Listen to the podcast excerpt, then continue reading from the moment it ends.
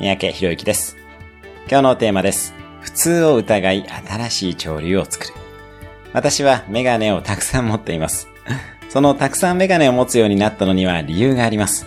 大学時代の親友が数年前に新興の大手メガネ会社に転職し役員になりました。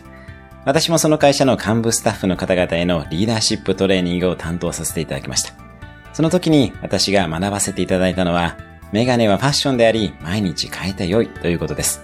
その会社もそういう潮流を日本に作っていこうとしていました。メガネは毎日同じものをしている人が多い中で、こういう新しい潮流を作る動きというのはいいなと感じています。それ以来メガネを何本か持つようにしています。